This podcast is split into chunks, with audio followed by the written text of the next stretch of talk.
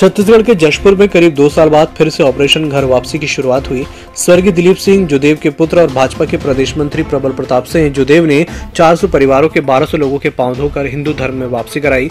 इस दौरान हज़ारों की संख्या में लोगों की भीड़ जुटी थी।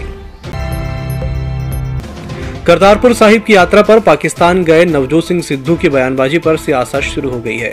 शनिवार को सिद्धू ने पाकिस्तान के प्रधानमंत्री इमरान खान को अपना बड़ा भाई बताया है। उन्होंने कहा कि इमरान ने उन्हें बहुत प्यार दिया है। सिद्धू के इस बयान पर बीजेपी प्रवक्ता समित पात्रा ने कहा कि सिद्धू ने एक बार फिर अपना पाकिस्तान प्रेम दिखाया है।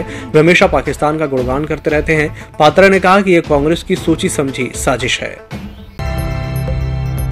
Mumbai drugs on cruise case में बॉलीवुड एक्टर शाहरुख खान के बेटे आर्यन खान की जमानत के ऑर्डर पेपर सामने आ गए हैं। बॉम्बे हाईकोर्ट ने ऑर्डर में कहा है कि आर्यन खान, अरबाज मर्चेंट और मुनमुन धमेचा के बीच ड्रग्स से जुड़े अपराध करने की साजिश का कोई सबूत नहीं है।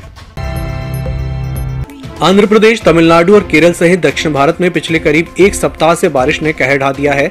आंध्र में अब तक बाढ़ बारिश से 17 लोगों की मौत हो चुकी है तो वहीं 100 से ज़्यादा लोग लापता हैं। शुक्रवार देर रात अनंतपुर ज़िले के कादिरी कस्बे में एक तीन मंजिला पुरानी इमारत गिर गई। प्रधानमंत्री नरेंद्र मोदी द्वारा कृषि कानून वापस लेने के फैसले का ऐलान करने के बाद पंजाब में फाजिलका के टोल प्लाजा पर हंगामा हो गया। फाजिलका में फिरोजपुर मार्ग पर गाँव थे कलंदर पर स्थित टोल प्लाजा को यहाँ के संचालकों द्वारा रात को चला दिया गया था।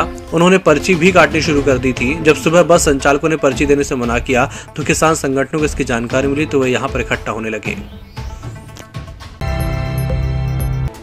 भाजपा सांसद वरुण गांधी खुलकर किसानों के समर्थन में आ गए हैं। उन्होंने प्रधानमंत्री नरेंद्र मोदी को एक चिट्ठी लिखी है इसमें किसान आंदोलन के दौरान 700 से ज़्यादा शहीद किसानों के लिए एक एक करोड़ रुपए मुआवजा मांगा है। साथ ही लखीमपुर खीरी में पाँच किसानों को रौंदने की घटना को लोकतंत्र में काला धब्बा बताया है। जम्मू कश्मीर के कुलगांव में शनिवार को सुरक्षा बलों और आतंकियों के बीच मुठभेड़ शुरू हो गई।